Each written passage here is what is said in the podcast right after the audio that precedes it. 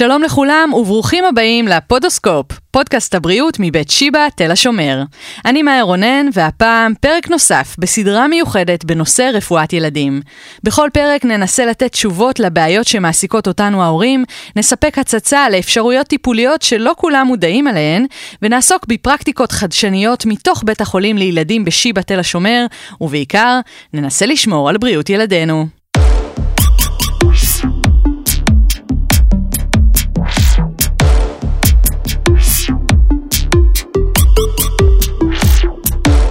השמנה היא המחלה הכרונית השכיחה ביותר בקרב ילדים בעולם המערבי. היא מתחילה בגילאים ממש מוקדמים, ויש לה השפעה על התפתחות תחלואה וסיבוכים בגיל הצעיר ובגיל הבוגר. אנחנו נדבר על הגדרת ההשמנה, על הסיבות לה, הטיפולים, ואיך לא, נתייחס גם למסכים. איתנו באולפן פרופסור גל דובנוב רז, רופא בכיר במחלקת ילדים, מנהל מרפאת ספורט, תזונה ואורח חיים בריא לילדים, בבית החולים אדמונד ולילי ספרא לילדים, במרכז הרפואי שיבא, תל השומר. שלום לך, פרופסור גל דובנוב רז, אהלן. שלום מאיה. איזה כיף שבאת.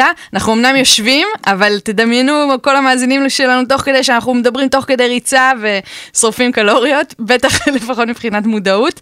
אה, בוא נתחיל רגע בהגדרות. מאיזה גיל אפשר כבר להגדיר ילד כשמן? כעיקרון אה, עודף משקל והשמנה יש להם הגדרות מאוד מאוד ברורות, תכף אה, נפרט, mm-hmm. אבל כעיקרון בכל גיל, כבר אנחנו יודעים שתינוקות ילודים במשקל אה, לידה מסוים, למשל משהו כמו מעל 4 קילו, 4.5 קילו, או משקל לידה נמוך שפחות מענייננו, אבל הם עם סיכון מוגבר להיות עם עודף משקל והשמנה בעתיד. למרות שבגילים הצעירים אנחנו מגדירים את זה טיפה שונה מאשר בגילים מבוגרים יותר, בכל גיל אפשר להגדיר ילד שהוא בעודף משקל, לאורך שלו או לגובה שלו, שוב תלוי בגיל, תכף נפרט, אבל uh, צריך כן לשים לב uh, גם מהגילאים הצעירים, כי ככל שילד יותר קטן, יותר צעיר, וככל שנתפוס את זה יותר מהר, כמובן שהטיפול יהיה הרבה יותר קל בהמשך. ב-2018 אתה היית שותף להכרזה על ההשמנה כמחלה, מה הסיבה לכך שבעצם ניתנה ההגדרה הזו? ההתחלה של זה באה מארצות הברית, כנראה זה עניין של קידוד רפואי ורישום רפואי כדי שהרופאים יוכלו לקבל תגמול על המחלות שמטפלים בהם, mm-hmm. הכניסו גם את ההשמנה כמחלה פורמלית מבחינת רישום, אבל אה, אם אנחנו מסתכלים על החשיבות של ההכרה בהשמנה כמחלה, זה יאפשר לנו שני דברים. דבר אחד זה יאפשר לקבל הרבה יותר רצינות מצד המטופלים. כי זה לא רק nice to have מה שנקרא עוד קילו פה קילו שם זה לא רק זה אלא יש כאן מחלה משמעותית. אני אה, מקביל את זה ללחץ דם למשל, יתר mm-hmm. לחץ דם, אה, זאת מחלה בפני עצמה, נכון? אין עוררין על זה, למרות שיגידו לך, הלחץ דם עצמו הרי לא עושה שום דבר, הוא גורם להתקפי לב, הוא גורם לשבץ מוחי, הוא פוגע בכליות וכל הסיבוכים, אבל הלחץ דם עצמו כאילו לא עושה כלום? לא, אנחנו מגדירים את יתר הלחץ דם בפני עצמו כמחלה, וכן גם ההשמנה בפני עצמה היא מחלה, ונכון שיש עוד אה, עוד סיבוכים לה, אבל היא מחלה בפני עצמה. אז א', להגביר רצינות מצד המטופלים, שיש כאן בעיה רפואית ממשית, עד כדי שאנחנו מגדירים אותה כמחלה, בישראל ובהרבה מקומות נוספים בעולם, שצריך לטפל בה. והיא כאן כדי להישאר, זאת אומרת, אם לא נטפל בה באורך, באופן כרוני לאורך השנים, היא תמיד תהיה. שוב, כמו הרבה מחלות כרוניות אחרות. סיבה שנייה שנרצה להגדיר אותה כמחלה זה כדי שגם מבחינת אמ, ארגוני הבריאות, גם מבחינת המערכת, יכירו בה באופן רשמי, מבחינת כנסים, תקציבים, תרופות שנכנסות, שייתנו לה את אותה חשיבות כמו שנותנים למחלות האחרות הפורמליות שאנחנו מכירים כבר הרבה שנים. אז כדי שתוגדר כמחלה צריך גם קריטריונים ברורים. מה בעצם הערכים, הקריטריונים? איך אתה מסביר את זה גם להורים? איפה הילד נמצא באחוזון לשאר בני גילו ומינו. Mm-hmm. ומוגדר בילדים שכשה-BMI של ילד הוא באחוזון 85 ומעלה הוא בעל עודף משקל, כשה-BMI שלו הוא באחוזון 95 ומעלה הוא בעל השמנה, ומה שנקרא עקב הביקוש ועקב הצורך הקליני יש גם הגדרה להשמנה חמורה שהיא טיפה שונה בין ארגונים שונים אבל זה או BMI שהוא מעל אחוזון 99 או BMI שהוא משהו כמו 120 אחוז מעל אה, אחוזון 95, משהו טיפה יותר מסורבל שהאמריקאים, אבל רק שנזכור שיש גם הגדרה להשמנה חמורה. יש לך טיפים להורים כדי לזהות אה, את העובדה שלילד שלהם יש בעיה? אה, אז זה, זה לא יודע להגיד משעשע, אבל זה מאוד מוזר שהורים לא יודעים לזהות את הילדים שלהם כשהם עם עודף משקל או השמנה. ממחקרים שבוצעו גם בקרב הורים וגם בקרב אה, אה, צוותים סיעודיים בבית חולים ילדים, אפילו רופאים ורופאי ילדים, אנחנו מזהים בעין רק מחצית מהילדים עם השמנה. וואו. ולגבי ילדים עם עודף משקל, 80% מהם אינם מזוהים ככאלה, שזה מחקרים שמאוד פשוט לעשות, זאת אומרת ילד נגיד מגיע למרפאת אה, רופא ילדים שלו, שואלים את ההורים האם הוא בעודף משקל, הם אומרים לא מה פתאום, שוקלים מודדים את הילד ורואים ש-80% מההורים לילדים כאלה לא ידעו שהם עם עודף משקל. אז אני חושב שטיפ מרכזי להורים ולמטפלים, טיפה כן להיות יותר ערניים לזה, וזה שבסביבה יש הרבה ילדים עם עודף משקל והשמנה.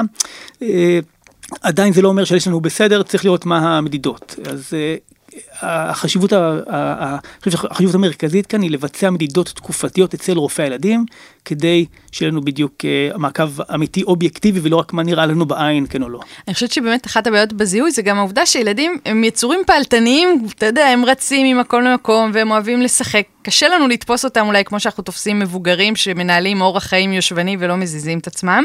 המטאבוליזם שלהם עובד טוב, אז איך הם בכל זאת מצליחים להשמין? כי למרות החשבון של כיתה א' הזה, שזה כאילו כל. מה נכנס, מה יוצא, יש המון המון גורמים שמשפיעים על מה אנחנו מכניסים לגוף וכמה אנרגיה אנחנו סופגים מהאוכל אל הגוף. אה, פרסומות מזון, אה, נוכחות של אה, שפע מסביבנו, אין ספור גורמים. ומהצד השני של מאזן, של הוצאת, או של הוצאת האנרגיה, יש הרבה גורמים שמשפיעים על אם אנחנו פעילים כן או לא, יותר מכוניות, אה, ביום של גשם פעילים פחות, אה, מסיעים ילדים לבית הספר, פחות אפשרויות פעילות אחר הצהריים, ילדים יותר יושבים במסכים ויש גירוי בתוך הבית אז פחות יוצאים החוצה, mm-hmm. ככה שמצד אחד ההשמנה נובעת מסך הכל הפרה של מאזן האנרגיה, אתה אוכל, אתה מכניס יותר אנרגיה לגוף ממה שאתה מוציא. מאוד מאוד פשוט לכאורה, אבל יש כל כך הרבה גורמים משני צידי מאזן האנרגיה הזה שמשפיעים על, על ולכן ברמת האוכלוסייה זה מה שהשתנה באמת בעשורים האחרונים. אצל מבוגרים בשנים האחרונות יש המון מחקרים למשל על המיקרוביום ועל איך אנחנו מגיבים למזונות שונים. אה, מעניין אותי אם גם אצל ילדים אתה חושב שמתישהו גם יתחילו לעשות מחקרים בנוס ולראות מה מעלה אצלם את הסוכר יותר. זה מעניין לשמוע על פלורה של ילדים. זה רעיון מצוין. אבל זה כבר נעשה. דמת, חשבתי שיש לי עבודת גמר. כן. אה, בשנים האחרונות פורסמו אה, לא מעט מחקרים שמראים על קשר בין חיידקי המעי ועודף משקל והשמנה בילדים, כולל מחקרים מדהימים שמראים על הקשר בין שימוש באנטיביוטיקה בחודשים הראשונים או בחצי שנה או בשנה הראשונה לחיים וסיכון להשמנה בהמשך. Mm. יותר מדהים מזה, יש מחקרים שמראים על שימוש באנטיביוטיקה של האימא בהיריון. וואו, של האימא. הסיכ... של האימא mm-hmm. בהיריון, על הסיכון של הצאצא שלה להיות עם השמנה בעתיד. וזה נראה שזה אמיתי, כי הקשר הוא תלוי מינון, מה שנקרא, ככל שילד נחשף יותר פעמים לאנטיביוטיקה בינקות, יותר סיכון להשמנה, ככל שהאנטיביוטיקה הייתה יותר רחבת טווח, יותר סיכון להשמנה. עכשיו אני חס וחלילה לא אומר לא להשתמש באנטיביוטיקה, שכן הדברים האלה מצילים חיים ואנחנו נותנים אותה כשיש סיכון למחלה חיידקית פולשנית משמעותית לילד, למען הסר ספק, סופר חשוב, אחת ההמצאות הגדולות והתגליות הגדולות של האנושות. אבל אה, רק אה, זה מחבר אותנו למנגנון של איזשהו שינוי של חיידקי המעי אולי כבר בגיל צעיר שלפעמים מחזיק אה, שנים רבות קדימה. אחד הדברים שגם מאפיינים ילדים זה צריכה של משקאות מתוקים, בין אם זה מיץ פטל במסיבות יום הולדת ובין אם זה, כמו שאמרת, הקולה שילד שותה ו- ולא מפסיק, אה, וה- והסביבה והפרסומות שהם צורכים, ויש פה גם איזשהי סוג של התמכרות, ברגע שזה מגיל צעיר כל כך, ילד בן שלוש שמתחיל לשתות משקאות ממותקים, קשה גם לגמול אותו מזה. איך מתמודדים עם זה? אה, אז את צודקת לגמרי, יש לנו בעיה עם בכלל דברי המתיקה. Mm-hmm. אני לא בטוח שזה רק השתייה, okay. אוקיי. כמו שזה גם השימוש בדברים האלה. אחד הדברים שהבנתי לאחרונה, אני עובד גם עם השמנה במבוגרים וגם mm-hmm. עם ילדים, ופה ושם אתה שומע את הנושא של האכילה רגשית, וה, ואנשים שמתחברים שהאוכל הוא המנחם שלהם, ואתה שומע את האימהות שאומרות לך, אני יודעת לשים את הרגע שבו האכילה הרגשית של הילדה התחילה. Mm. זה כשבגן או סבתא או מישהו נתן לה משהו מתוק כשהיה לה עצוב או כשהיה משהו כזה, ואז נדבק החיבור של המתוק עם הנחמה. אז זה נכון שברמת האוכלוסייה אנחנו יודעים שמשקות ממותקים זה לא בריא, ואני חושב שכבר אין היום קנקני פטל בגנים, כמו שרק לפני 10-15 שנה היה עוד את הקנקן הזה של הפטל, וגם מאוד מאוד נדיר למצוא ילד ששותה שתייה מתוקה, אני רואה במרפאה, מגיעים ילדים עם השמנה, עם עודף משקל, הרוב הגדול שותים מים, כולם יודעים לשתות רק מים, נראה שבעניין הזה האוכלוסייה מאוד מאוד הבינה, ואני חושב שגם כן. יש ירידה במכירות של המשקות הממותקים בישראל, כמו בכל העולם המערבי. אה, אבל כדאי גם להיזהר בשימוש שאנחנו עושים במתוק, בשוקולד, בזה, בטח לא אחרי זריקה, אחרי חיסון, אחרי אה, משהו כזה, אוי אוי אוי, אני בדיוק חשבתי על זה שאני צריכה לקחת אותם לחיסון שפעת והגלידה שמחכה להם אחר כך, לא לעשות את זה. לא, לא, אוקיי. לצמד, לא לצמד את האוכל המתוק לאיזושהי נחמה, כי יש אנשים שזה פשוט מאיזושהי סיבה נדבק להם, ואחרי זה 30 שנה קדימה, 130 קילו, זה, לוקח, זה מאוד מאוד קשה לתקן את זה אחר כך. אולי הצריכה של משקאות ומתוקים נמצאת בירידה, אבל עניין המסכים רק נמצא בעלייה, וזו גם סוג של התמכרות, וזה גם התמכרות של ההורים, של כל המשפחה, ובטח בתור איזשהו סוג של בייביסיטר, איך בכל זאת גורמים לילדים לזוז? כי האטרקציות שיש בטלפון או בטאבלט הן יותר אה, מושכות הרבה פעמים. את צודקת לגמרי, העולמות האלה, הדיגיטליים, אני זוכר כילד בשנות ה-80, המשחק במחשב היה כל כך פשוט ומפגר, Pac-Man. Pac-Man כזה, או Combat, היה משהו עם טנקים כאלה, וואי, כמה אפשר, אז שיחקת כמה דקות ויצאנו החוצה. והיום זה כל כך מגרה, והאושר הוא כל כך, הוא כל כך מפתה, זה מאוד מאוד קשה, אין ספק שהעולם הזה מאוד מאוד מושך אה, את הילדים. והשאלה היא איך אנחנו, אפשר להסתכל על זה משני היבטים. דבר ראשון, איך אני כן משתמש בזה, אה, איך אני כן לוקח את זה, ומה לעשות, את יודעת, if you can't beat them, join them, אז כן יש לנו אפליקציות של פעילות. Mm. יש את המשחקי פעילות שהיו צריכים את הווי הלבן הזה, עם השלט ביד, כן, מגניב, שיחקנו איתו, כיף. הפלייסטיישן והמצלמות האלה של האייטוי שהיה, והאקס וכל מיני דברים כאלה. זה עדיין קיים, זאת אומרת זה שזה כבר טיפה פחות להיט וכולם עברו לשחק אה, בדברים אחרים, אבל זה, כן. זה עדיין קיים, זאת אומרת אפשר כן לקנות ווי ואפשר כן למשל אם זה אה, אזור אה, דירה שבאמצע מקום שקשה לרדת למטה, איזה יישוב מבודד יחסית, איזה ענף ספורט שילד רוצה לבצע אבל אין, למשל ילד שרוצה טניס, אבל נגיד אין באותו אזור טניס או שזה מאיזשהם סיבות כלכליות או אחרות זה לא מתאפשר. אפשר לרכוש, לרכוש את המשחקים האלה, למשל את הווי, וכן לעמוד ולשחק. ואפילו היו מחקרים בתקופת, ה, בתקופת הזוהר של המשחקים האלה שהראו שאכן יש בזה הרבה יותר הוצאה אנרגטית מאשר רק לצפות בטלוויזיה. מגניב. אז בהחלט אפשר להשתמש בדיג, בדיגיטל הזה גם כאפליקציות של ספורט, הצמידי כושר, אפליק, יש כל מיני דרכים כאלה. אני לא יכול לפרט כי תוך כדי שאנחנו מדברים בפודקאסט הזה אז כבר יצא מוצר חדש לשוק וכבר לא משתמשים במוצר ההוא של שלשום. אבל אה, אם להיות הוגנים, הספרות המדעית לא כל כך מצליחה לקשר בין שעות המסך לבין ההשמנה היום, mm-hmm. כשמסתכלים היום מה קורה. ואני חושב שהסיבה היא שמבחינה אנרגטית זה לא משנה אם ילד יושב מול המסך, mm-hmm. או יושב וקורא ספר, או יושב ומשחק מונופול, mm-hmm. כי, או עושה פלסטלינה. כשאתה מדבר עם הילדים, מה שפעם היינו, היינו יותר בחוץ. כן, התנועה... בחוץ בשכונה, שלוש שעות ביום, כל אחר הצהריים. לגמרי, אז התנועה בחוץ הייתה הרבה יותר חשובה מאשר mm-hmm. מה שהוא עושה בבית. Mm-hmm. אבל, אה, אז אם הוא יושב וקורא, או יושב ומשחק במשחקי מחשב, מבחינת הוצאה אנרגטית זה אותו דבר, מה שחסר לנו זה היציאה החוצה.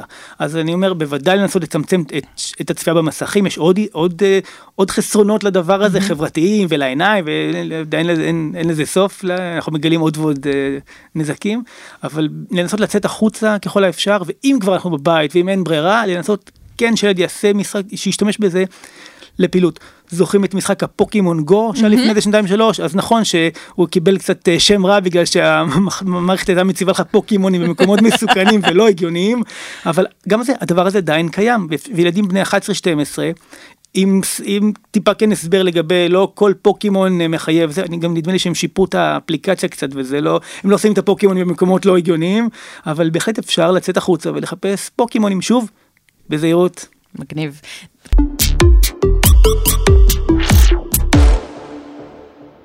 דיברנו קודם על ההגדרה כמחלה, נדמה לי שהשמנה יותר מכל מחלה אחרת, הצד החברתי בה הוא כל כך דומיננטי. כלומר, ההשפעה של מי שהוא שמן ומה זה עושה לו מבחינה חברתית, יותר מכל דבר אחר שאני יכולה לעלות על דעתי. וכאבא זה מה שקורא לי את הלב וזה מה כן. שמושך אותי מאוד לטיפול במחלה הזאתי, פשוט הלב נקרע. באמת הסיבה שילדים מגיעים לטיפול זה ממש לא הסוכרת שגיל בגיל 40 יהיה לי סוכרת בדיוק. או אני דואג לבריאות שלי ממש ממש לא ילדים מגיעים לטיפול כי לועגים להם כי מקניטים אותם כי מתביישים בגוף אה, הם מגיעים לטיפול. בגלל הקושי הרגשי בגלל שוב ההצקות והמילים הלא נעימות שמקבלים.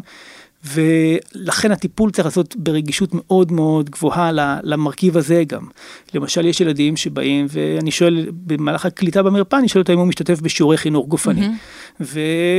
ולא מעט ילדים אומרים שלא אני לא אוהב אני לא זה אני לא פה שם קצת מדברים והילד לא נעים לו כי קצת אה, הגוף קצת לא נוח לו קופץ מול כולם לא תמיד זה נוח אז. בקלות אני אגיד לו אין בעיה אם זה מפריע לך אני אתן לך ברגע זה פטור משיעורי חינוך גופני כי אני לא רוצה שהפעילות תהיה משהו לא נעים ולא זה אני רוצה רק שזה משהו כיף אז אני פוטר אותו משיעורי חינוך גופני אבל מאזינים יקרים חייב להחזיר לי את השעות האלה באחר הצהריים עם חברים במקום אחר משהו יותר אינטימי. אנחנו בתור, בתור הורים גם נורא אבל חוששים מפגיעה בדימוי הגוף. אני חושבת הבת שלי בת 6 אז כל פעם אני כשאני תוהה איך להעיר את ההערה ואיך לא לגרום חס וחלילה בהמשך חס וחלילה להפרעות אכילה בכלל או לדימוי גוף לא טוב. איפה מוצאים את האיזון? אה, ואיך שמים את זה על השולחן גם. כן, אוף. אז כן. נקודה טובה. אה, בלי שההורה יפגע בילד, כי אתה גם לא רוצה שזה ישפיע על היחסים שלך עם הילד נכון, שלך. אז בדקנו את זה. אה, ראינו, ראיתי מחקר בארצות הברית שנעשה עם מונחים באנגלית, שבו הם בדקו איזה מונחים הילד ומשפחתו מעדיפים לשמוע, באיזה, באיזה שפה בכלל לדבר על זה. ו... היה מחקר כזה באנגלית, היה מחקר כזה בספרדית בארצות הברית, אמרנו בוא נעשה את זה בעברית, מכיוון שאנחנו לא יודעים מה המונחים בעברית שילד מעדיף נכון. להגיד, שמן, השמנה, מלא, כבד, עודף משקל, איך, איך להתייחס.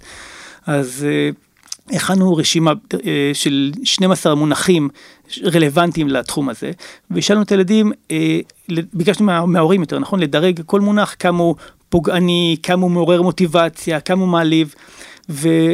ואני בטוח שזה לא יפתיע אף אחד שהמילה שמן דורגה כמילה הכי פוגענית, הכי מעליבה, הכי לא מודדת מוטיבציה. ואני חושב, חושב שהסיבה לזה היא כי המילה שמן בעברית יש בה קונוטציה של fat, mm-hmm. לא אוביס או אוביסיטי למשל, אוביס, באנגלית יש להם מילה ל, ל, של אה, שמן רפואית אוביס, ויש כן. מילה של שמן מילת הגנאי fat, בעברית מה לעשות המילה שמן מחיי פה בחברה מתורגמת למילה fat והיא מילה שהיא פוגענית ולא נעימה. נכון, וזה לאורך עשורים בתרבות ובספרות העברית. נכון. אה. אה, אז דבר ראשון בנושא הזה צריך לא להגיד שמן, mm-hmm. צריך להגיד אנשים עם השמנה. Mm-hmm. גם זה קמפיין שכבר רץ בעולם ההשמנה הרבה שנים, אנחנו לא אומרים יותר כל מיני מושגים אחרים, אנשים, אנחנו אומרים אנשים עם מוגבלויות, אנשים עם אסתמה, person first language, לא סוכרתיים ולא אסתמטיים, אלא כולם בני אדם. אז אנשים עם סוכרת, אנשים עם אסתמה, אנשים עם השמנה, ולא לתייג אנשים לפי מחלותיהם. לא אומרים יותר אוטיסט, אומרים ילדים עם אוטיזם. Mm-hmm. מונחים של, של, של פעם, נכון? Okay. כן. כי הם קודם כל ילדים. Mm-hmm. אז המילה שמן כמובן צריך אה, להוציא אותה משימוש גם במדיה וגם בכל מקום. ו... אבל מה, מה המונחים המועדפים? המונחים שנמצאו הכי מודדי מוטיבציה והכי פחות פוגענים היו משקל לא בריא ואורח חיים לא בריא. ואז כשאני במרפאת הילדים שלי רואה ילד מי שמגיע לתל השומר יודע למה הוא הגיע, יודע שיש לו עודף משקל, יודע שיש לו שמונה, גם אם אני לא אומר את זה, חבריו בבית ספר טרחו להגיד לו את זה. כן. אבל למשל במרפאת הילדים, או אם אמא רוצה להעלות נושא כזה, ילד מגיע בגלל כאב גרון, ואתה מודד אותו ורואה שיש לו עודף משקל, איך אתה מעלה את זה? אז אה, לשאול, האם אולי שמת לב שהמשקל שלך קצת לא בריא בשבילך, או האם יכול להיות שאורח החיים שלך קצת לא בריא. הוא יודע בדיוק מה אתה מתכוון, mm-hmm. בלי להגיד את זה, ולפעמים זאת דרך טובה להתחיל. האם תרצה, לפעמים אני שואל ככה, האם תרצו אולי לשפר טיפה את התזונה, כמה אתה פעיל, ישר מבינים מה אתה אומר, בלי להגיד את זה, ומניסיוני, אף פעם אפשר במאה אחוז, תמיד מישהו יבין ומה אני מנסה להגיד וייפגע ויעלב. אבל ב-99 אחוז אה, מתקבל הרבה יותר טוב מאשר להעלות את הנושא של המשקל קודם כל, כי הבעיה היא לא המשקל, הבעיה היא אורח החיים של הילד. מגיעים הורים יחד עם הילד שלהם למרפאה שלך בבית החולים אה, ספרא לילדים בשיבא תל השומר. מה עושים? איך uh, מטפלים? ממה אתה מתחיל? או-אה, אה, זמננו מוגבל. אני מתחיל דבר ראשון בקצת היכרות ואווירה נעימה עם, ה, עם הילד, האווירה תמיד טובה וחיובית אצלנו, ואני מסביר כמה עקרונות, וזה הכל משתלב בשיחה. דבר ראשון שההשמנה, כמו שאמרתי רגע, ההשמנה והמשקל הוא לא הבעיה, זה רק מבליט לנו את הבעיה, מראה לנו את הבעיה, mm-hmm. הבעיה היא שאנחנו לא אוכלים מספיק בריא ולא מבצעים מספיק פעילות, כולנו, כל הילדים בכיתה, גם אמא, גם אבא, גם אני, כולנו לא מספיק אוכלים בריא ולא מספיק פעילים. אבל יש ילדים ואנשים שמכל מיני סיבות מולדות או אחרות, אה, אורח החיים הזה קצת יותר אה, השפיע עליהם. Mm-hmm. עוד אופציה זה שילדים פשוט יותר מדי הגזימו בלאכול לא בריא, ויותר מדי הגזימו בלא לעשות פעילות, ולכן אה, עודף, לכן עודף המשקל הוא לא הבעיה, הוא רק מבליט לי את הבעיה, ולכן הטיפול צריך להתמקד בשורש העניין, שהוא mm-hmm. לאכול יותר בריא, ולהיות יותר פעיל. כמובן תוך כדי שילוב של טכניקות התנהגותיות, כי uh, אני חייב לציין לטובת עם ישראל, אני מקווה שכולו מאזין לי, uh, אנחנו מאוד משכילים. כולם קוראים את אותם, את אותם, רואים את אותם ערוצי טלוויזיה וקוראים את אותם אתרי חדשות ב... בטלפון ועם מאוד משכיל, יודעים פירות, יודעים ירקות, יודעים לקרוא תוויות מזון בחלק, אה, במידה מסוימת, יודעים שירקות זה בריא, ויודעים שסעיפים תזונתיים שצריך, ויודעים שלשתות רק מים, ויודעים שצריך לעשות פעילות גופנית. לעומת מדינות אחרות שאתה לפעמים מגיע לשם ואנשים אאוט לגמרי, כאילו לא, לא מחוברים למה שקורה פה ב-20 שנה האחרונות, אנחנו מאוד משכילים, והרוב יודעים מה צריך לעשות. אז המטר, מטרת הטיפול היא בעצם לעזור לילד לאכול יותר בריא ולהיות יותר פעיל. ולמעשה סוד מקצועי, כשאתה מסתכל על ההמלצות של הטיפול בתזונה למשל, הטיפול התזונתי בעודף משקל לילד, mm-hmm. ההמלצות הן לא, אין איזה משהו מיוחד, לא על דיאטת כרוב, לאכול רגיל. מה זה פעיל 60 דקות? תחדד לי. בדיוק לא מזמן פרסמנו נייר עמדה מטעם איגוד רופאי הילדים וגופים נוספים של ההסתדרות הרפואית בישראל לגבי חשיבות הפעילות הגופנית והספורט בילדים.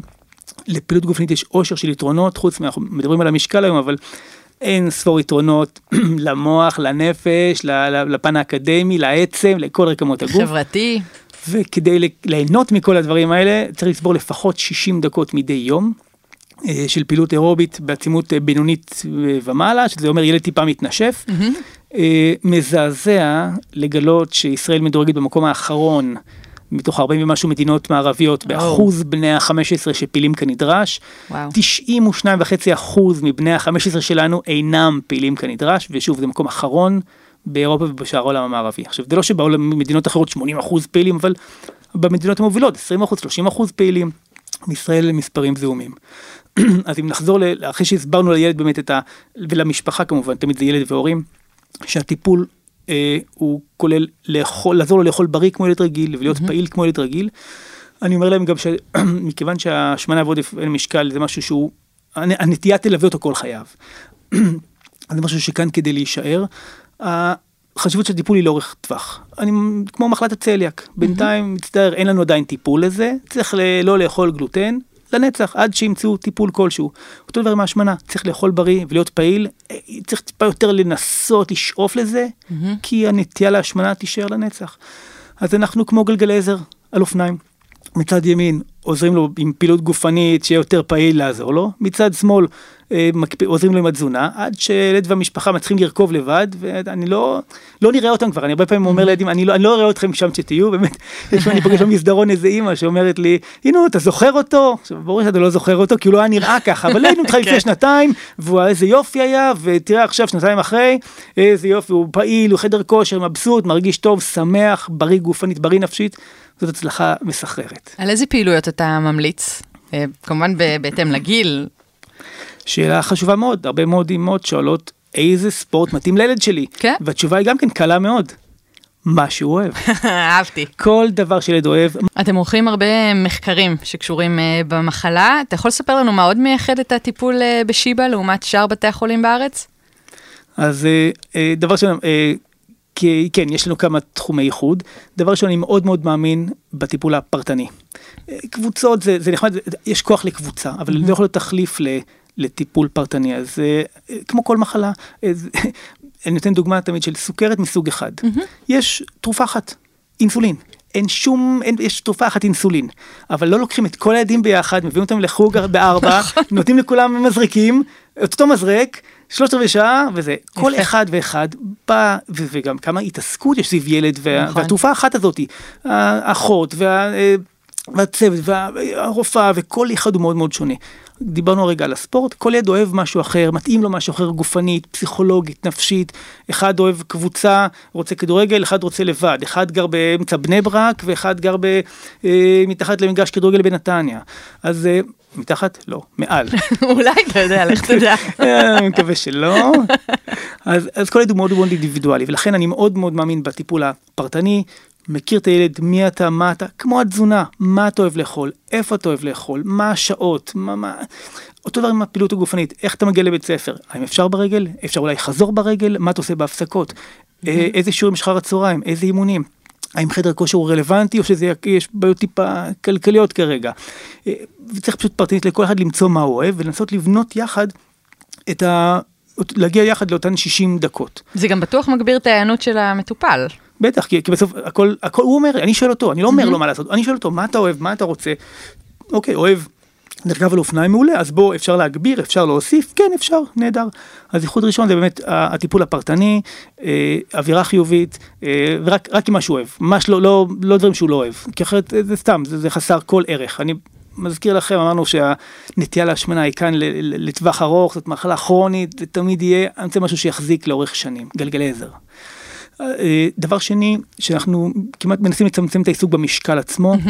זה לא נכון, זה, זה פשוט לא נכון, הילד עולה במשקל, כי לקחו משהו מעולם המבוגרים והשליכו אותו לילדים, זה לא נכון, הוא לא צריך לרדת במשקל, והוא יעלה במשקל, והוא יעלה בגובה, והוא גדל. Mm-hmm. המשקל לא כל כך משקף נכון את מה שקורה מבחינת היחס בין המשקל והגובה. ואני גם מנסה לא לעקוב אחר המשקל האבסולוטי בקילוגרמים אלא על הרכב הגוף. Mm. אה, אנחנו מודדים את הרכב הגוף של ילדים, מה שנקרא אחוזי שומן, וזה מדהים, ואני מראה את זה בהרצאות, ואתה מראה את זה גם לילדים, איך הילד עולה קילו, קילו, קילו, כל חודש, כל חודש עולה עוד קילו, וכל מה שהוא עולה זה רק רקמת שריר, בריאה של גדילה מחדר כושר, אחוזי השומן יורדים, כמות השומן יורדת. אה, שזו המטרה בעצם, בוודאי, כן, לא המשקל. כן, כן, נכון, השמנה היא בסוף באה מהשורש של שין מ"ם נון, שידוע כן. לשמצה. בסוף זה עודף שומן, לא עודף משקל, וגם אין קשר כל כך טוב בין משקל וכמות השומן בגוף, לכן אנחנו עוקבים אחר השינויים בהרכב הגוף של הילד ואין ספור פעמים רואים כמה שהעלייה במשקל היא בסך הכל מרקמה רזה, רקמת שריר בריאה ולא צריך להיבהל ולא צריך להילחץ וזה מדהים לראות את זה כל פעם. והביקור במרפאה אצלכם אה, בבית החולים ספרא כולל גם מפגשים עם דיאטנית אה, מלבד המפגשים איתך mm-hmm. כרופא? כן, אה, כן, יש המון המון פרטים בעולם התזונה mm-hmm. וצריך באמת מישהי שמתמחה בזה ומתמקצעת ואצלנו במרפאה עובדת דיאטנית ילדים שהיא גם באה מתחום הפרעות האכילה ככה שגם הפן הרגשי סביב האכילה שבילדים יותר גדולים טיפה יש לו משחק תפקיד ילד בן 6-8 בדרך כלל אין, אין, אין היבט רגשי כזה בדרך כלל אני אומר mm-hmm. אבל ילדים יותר גדולים לפעמים נערות לפעמים כן יש. אז uh, נפגשים עם הדיאטנית, מדברים איתה על כל הפרטים, אנחנו בודקים כמו שאמרנו את הרכב הגוף, לא המשקל האבסולוטי. Uh, אני מדבר על הפעילות הגופנית, בודק עוד כל מיני דברים רפואיים, לוודא שבאמת ההשמנה היא רק מה שנקרא במחלות רגילה, שזה רק ילד עם אורח חיים לא בריא ולא איזה משהו אנדוקריני או גנטי, שבדרך כלל זה מאוד מאוד נדיר, זה, זה, זה בדרך כלל זה לא, mm-hmm. זה לא המצב. Uh, מוודא ששאר תחומי החיים בסדר, שילד מבסוט, טוב לו, הולך לבית ספר, אה, ישן מספיק, אה, משתתף בשיעורי חינוך גופני כמו שאמרנו. מסתכלים על, באופן כללי על הילד שטוב לו, כי אם, אם לא טוב לו אז מה אני עכשיו מבקש ממנו לאכול סלט כן. ולהתעמת ולצאת החוצה, צריך שיהיה לו טוב. כל כמה זמן הם מגיעים למפגש במרפאה? תלוי בכמות הדברים שצריך לתקן. זאת אומרת, יש לפעמים ילדים mm. שמגיעים ומבחינה תזונתית הם לא מאורגנים במשפחה ולא יודעים ולא מכירים ויש הרבה, אז אני אגיד משהו כמו אחת לשבועיים סדר גודל, שלושה, ולפעמים אה, בא ילד שרק יש טיפה קצת מודיפיקציה והוא כן אוכל ירקות וכן שותה מים וכן הוא בנבחרת כדורסל או כדור משהו ו, וכן מסתדרים, לפעמים אה, אפשר להיפגש בתדירות יותר דלילה, אבל אני שמח לבשר ש... אה, אנחנו מנסים אה, להקים מערך שלם של ייעוצים בווידאו. אה, ואז כל העולם של הטלמדיסין הרי היום מאוד מאוד מתקדם ומשתפר ואין שום סיבה שיבואו כל כך הרבה פעמים רק כדי לדבר עם מטפל, חלק ניכר מהטיפולים אפשר לעשות, יכולים לעשות מרחוק. אז אנחנו כן נרצה לראות את הילד כדי, בשביל המדידות והמעקב והכל, אבל בהחלט נוכל להגביר את התדירות של המפגשים, אפילו משהו כמו כל שבוע, שבועיים, על ידי שיחות וידאו קצרות עם ההורה בדרך כלל, איך הולך, מה העניינים, מה התפריט, אפשר יהיה לשלוח לנו יומן אכילה, נוכל לתת המלצות, אה, אני מקווה שבקרוב זה, זה יקרה.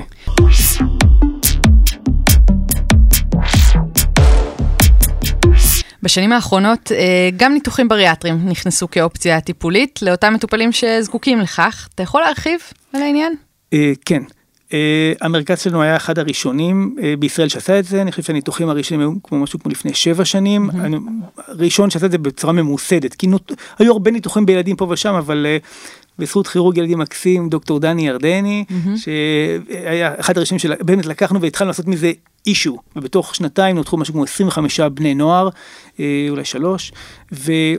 אה, כבר 80 ילדים נותחו במרכזנו, ועוד כמה עשרות עברו הערכה, או שלא התאימו, שכן התאימו, שבסוף נותחו במקומות אחרים בגלל לפעמים מגבלות של הקופות, או פשוט בחירה אחרת של מנתח, mm-hmm. אבל אה, יש לי הרבה, יש לי הרבה ניסיון עם הילדים האלה, ואני יכול להגיד שזה מדהים, זה עובד מדהים, כל עוד הניתוח נעשה אה, מהסיבות הנכונות, בתזמון הנכון ועם ההכנה הנכונה. Mm-hmm. זאת אומרת, זה לא להביא את הילד, להקיב אותו על המיטה בחדר הניתוח, להכניס לו את זה ולעשות, זה לא עובד, ממש לא עובד ככה.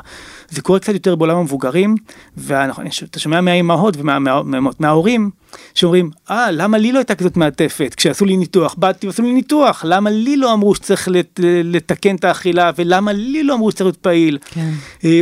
אז מגיעים הילדים, יש צוות רב תחומי אה, שכולל אה, גם רופאה אנדוקרונולוגית, יש אה, דיאטנית, יש פסיכיאטר, יש פסיכולוגית, יש עובד סוציאלי שמתמחה בתחום הזה, אני שם גם, וכל אחד עושה הערכה מהכיוון שלו, מי הילד, מה המוכנות שלו, מה המעטפת של המשפחה, ומבצעים, ההכנה היא גם מין תהליך, אה, הערכה היא גם מין תהליך הכנה כזה, mm-hmm. שמכירים אותו ונותנים לו קצת משימות, ולתקן את האכילה הרגשית אם יש, ולעבוד על כמויות, וסדר באוכל, ו, ולהגביר את הפעילות הגופנית.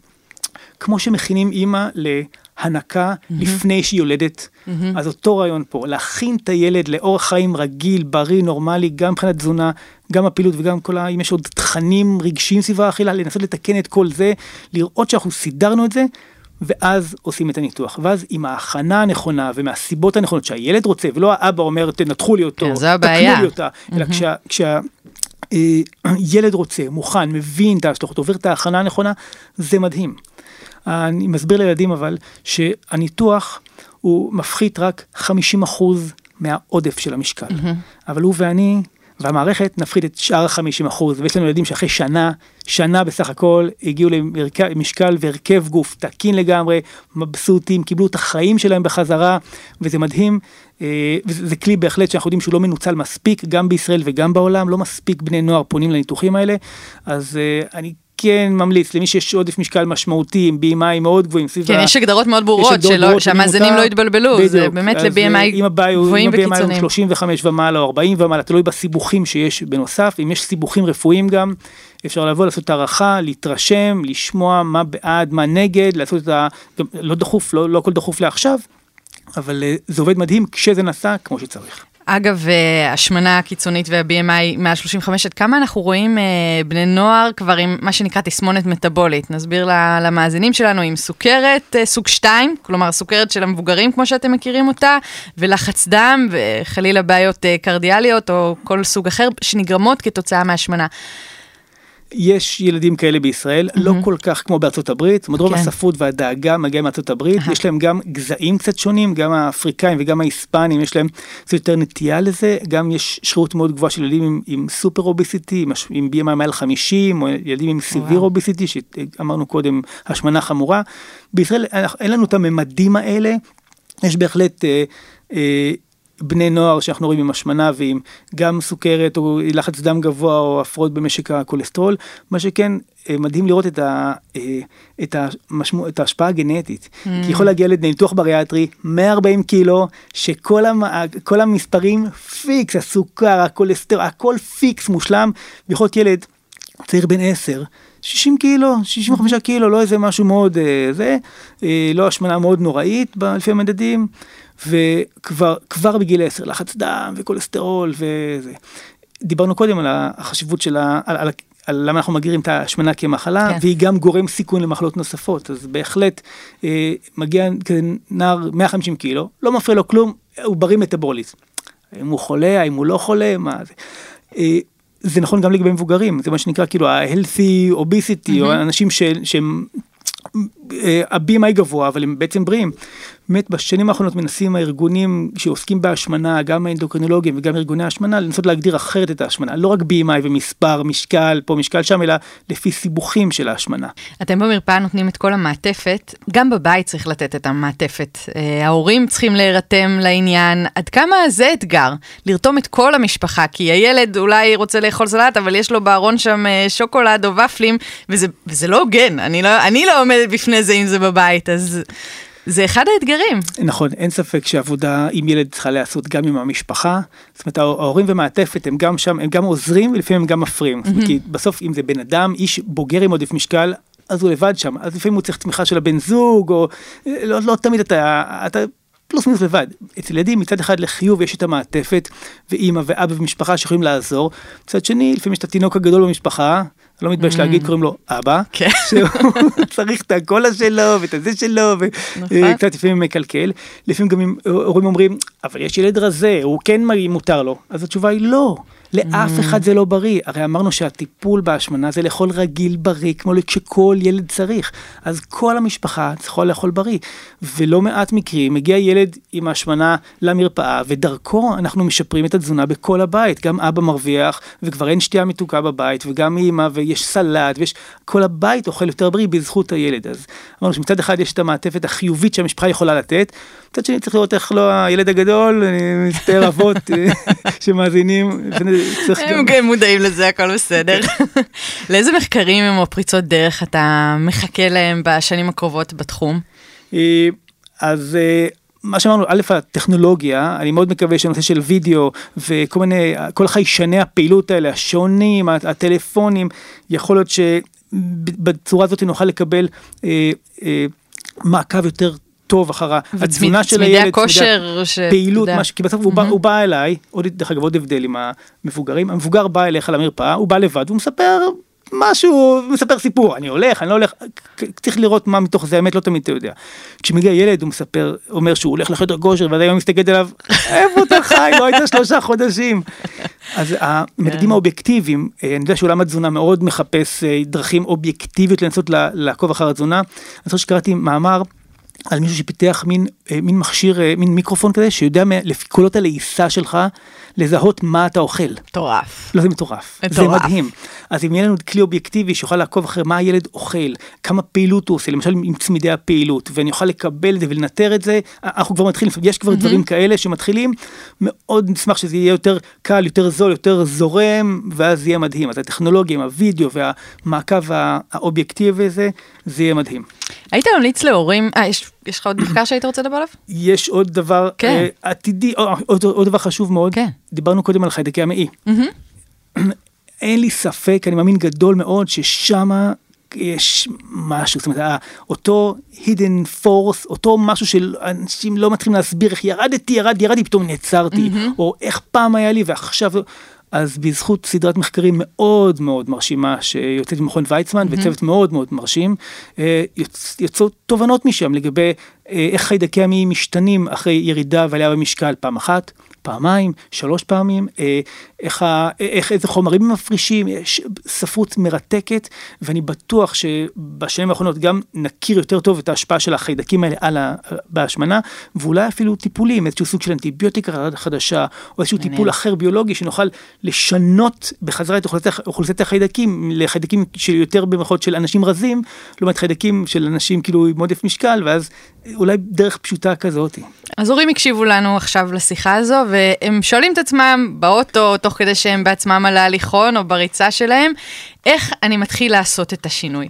אתה יכול אפילו לתת לנו דוגמה אולי מהקליניקה, אה, איך מתחילים? כי זה, זה בדרך כלל הצעד הכי קשה, קודם כל להתקשר בכלל לקבוע תור, כן. ו- ואז. אה, אני, אמ, אני לפעמים מלמד ילדים משפט, פתגם שזה מדהים, יש ילדים שלא מכירים. אפשר להביא את הסוס לשוקת, אבל אי אפשר להכריח אותו לשתות ממנה. הצעד הראשון המרכזי, אנחנו חייבים שהילד ירצה. Mm. אני רואה אותם בגיל 10-12, והם כבר רבים עם הילד שלוש שנים, כן. תאכל, תעשה, חיכוכים, ריבים, ועכשיו פתאום הילד רוצה או הילדה פתאום רוצים. ועכשיו זה הזמן. אז אה, זה לא שאני מתעלם מילד בן שמונה שלא רוצה ולא מבין מה רוצים ממנו, אבל זה צריך לעשות בצורה הרבה יותר פסיבית אולי מבחינת הילד, פשוט בבית. לשפר את הבית, אמרתי קודם, כולם משכילים, כולם יודעים לירקות ופירות ולחמים בריאים ולשתות רק מים, הבית לבד יכול לעשות, לעשות שינוי פסיבי בלי, בלי להגיד כלום לילד, בלי, mm-hmm. לא צריך להגיד, לא לקנות סופגניות הביתה, לא להביא, יש המון דברים שאפשר לעשות באופן פסיבי בלי, בלי בכלל להפעיל את הילד, ואם הוא רוצה, ועם זה, הופה, אני אומר לילדים, אם אתה באת לכאן כי אתה רוצה, עשית בשבילי 90 אחוז מהעבודה. ממש ככה, כי רוב העבודה היא בלשכנע, בלהסביר למה צריך, למה זה חשוב. עשית בשבילי 90% מהעבודה, כל הכבוד. בוא ניתן כמה טיפים לגבי איך לאכול יותר בריא, איך להגביר את הפעילות הגופנית, בדיאלוג עם הילד לראות מה מתאים לו, מה הוא אוהב. פנטסטי. אז דבר ראשון צריך שילד ירצה, ודבר שני צריך למצוא דברים שהוא אוהב ואיתם להתקדם, זאת אומרת לא לנסות לכפות עליו בוא תלך להליכה עם אבא, אל תצא להליכה עם אבא אם אתה לא רוצה את זה, כי זה רק ישניא עליו את הפעילות, זה רק יגרום לחיכוכים, עוד תסכולים, חבל, מה הוא רוצה, מה הוא אוהב ועם זה לזרום. מה לגבי אבל ילד שלא רוצה לבוא אליך למרפאה, אבל ההורים כן מאוד מודאגים וכן רוצים להביא אותו אליך, איך מתנהלים? אה, אני לא יודע כי זה קורה בבית, לא לידי, אבל... אה, טיפ להורים, מה איך, אתה יודע. אה, אני חושב שלשאול את הילד ולנסות לראות איתו האם משהו מפריע לו במבנה של הגוף שלו, האם יכול להיות שהוא היה רוצה טיפה עזרה, טיפה אולי לדבר עם מישהו, האם צוחקים, עכשיו הרבה פעמים ילדים אומרים לא, לא אין בעיה הכל בסדר, ומופיעה לחלוכית בעיניים, אז לא כן. תמיד הכל בסדר, אז אולי לנסות לבדוק עם הילד האם משהו מפריע לו, וכן לשאול אם הוא רוצה איזשהו, רוצה איזושהי עזרה אולי בתחום, זה יכול להיות דרך להתחיל. פרסים זה משהו שיכול לעזור, ואמרנו, כבר לא פרסים של מתוקים או גלידה או שוקולד, אה, עידוד כזה זה משהו שעובד? נגיד, אני אקנה לך חולצה, אני אקנה לך את המשחק, תוריד ככה. כי הורים כל הזמן משחדים את הילדים שלהם, אנחנו כן, משחדים כן. בלי הפסקה. בוא נודה על האמת. במבוגרים האמת אני מכיר כמה מחקרים שבאמת שילמו לאנשים וככל ששילמו יותר על כל קילו כן. ככה אנשים ירדו ירדו כן המשקל אבל את יודעת פייננשל אינסנטיב זאת אומרת תמריצים כלכליים כן. אה, זה יכול לעבוד אולי כאיזה גימיק כאיזה התחלה קרש קפיצה אבל אני מאוד הייתי רוצה שילד יעשה את השינוי מתוך הנאה פנימית. אנחנו ממש לפני סיום, אה, ושומעים את התשוקה בקול שלך לנושא שאתה עוסק בו כל יום. אני גם רואה את האור שבעיניים. תספר לנו קצת בעצם מה משך אותך להתעסק בעיקר בתחום הזה בתור רופא ילדים. אה, האמת שאני הגעתי לבית ספר לרפואה במקור אי שם בשנות התשעים.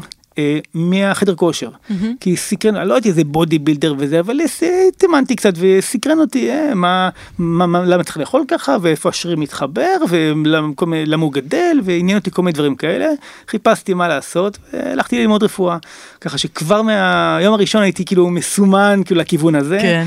בשנה שלישית אה, עשיתי תואר שני בתזונה קלינית בירושלים אה, ועוד נחשפתי לעולם הזה ואז אה, בהמשך אה, אה, גם המשכתי בלימודי רפואת הספורט.